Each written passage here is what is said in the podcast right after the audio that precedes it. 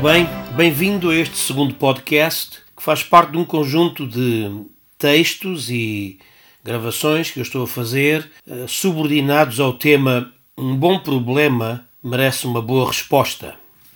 Hoje eu queria falar acerca de atitudes negativas que temos de evitar ao enfrentar um problema.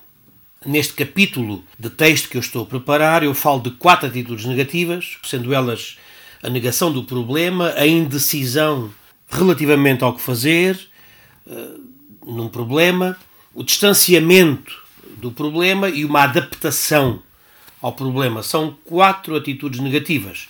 E agora, neste podcast, eu quero falar das 2 últimas reações negativas citadas, que é, em primeiro lugar, o distanciamento do problema e, em segundo lugar, a adaptação ao problema. E vamos fazê-lo usando 2 síndromes muito conhecidos na psicologia, que é o síndrome de Genovese e o síndrome de Estocolmo.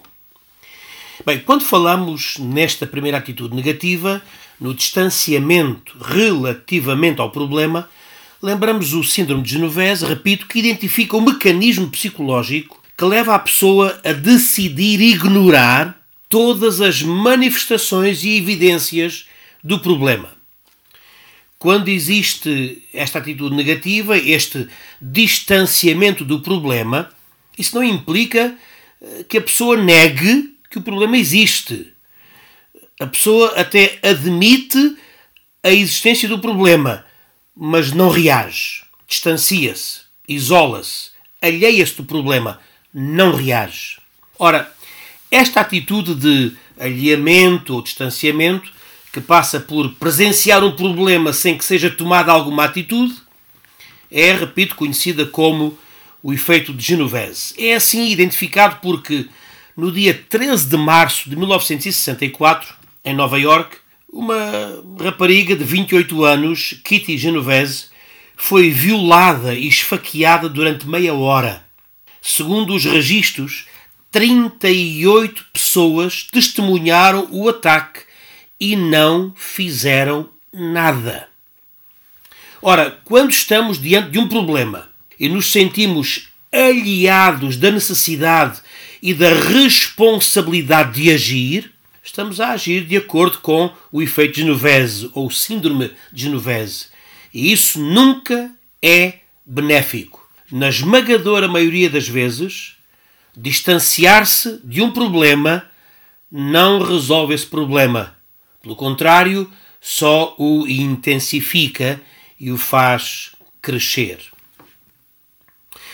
Quando falamos na segunda atitude negativa, na adaptação ao problema, falamos então do síndrome de Estocolmo. O síndrome de Estocolmo é o nome dado a um estado psicológico particular em que uma pessoa submetida a um tempo prolongado de intimidação passa a ter simpatia e até mesmo um sentimento de amizade ou de amor relativamente ao seu agressor. Isto é-se identificado porque, numa manhã de agosto de 1973, 2 assaltantes invadiram um banco em Estocolmo, na Suécia.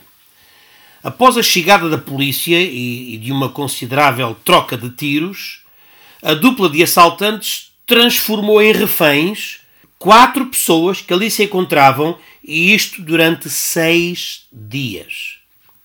Ao contrário do que se poderia imaginar, quando os polícias iniciaram as suas estratégias com vista à libertação dos reféns, estes recusaram a ajuda.